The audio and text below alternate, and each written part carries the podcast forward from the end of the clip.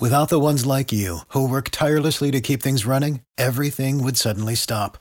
Hospitals, factories, schools, and power plants, they all depend on you. No matter the weather, emergency, or time of day, you're the ones who get it done. At Grainger, we're here for you with professional grade industrial supplies. Count on real time product availability and fast delivery. Call clickgrainger.com or just stop by.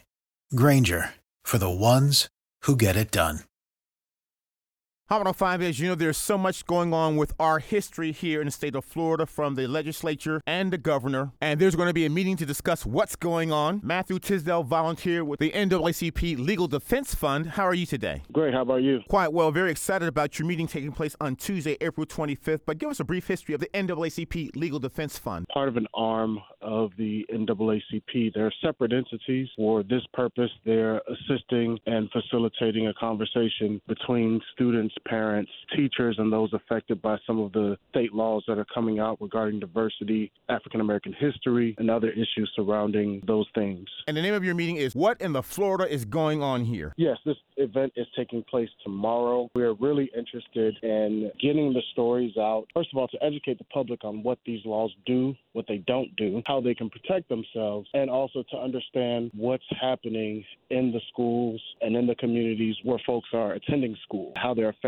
by these issues. This meeting will take place Tuesday, April 25th, 6:30 p.m. in Coconut Grove at what location? Greater St. Paul African Methodist Episcopal Church, 3680 Thomas Avenue in Coconut Grove. We're going to be starting at 6:30. We have several guest speakers, the Legal Defense Fund along with ACLU, United Teachers of Dade, President Karla Hernandez Mats. We'll have Mina Hosseini from PS 305 and several other partners including the Brothers of Omega Psi Phi Zeta Nu chapter. For more information, they can reach out to FL Truth in Education. That's FL Truth in Education at NAACPLDF.org.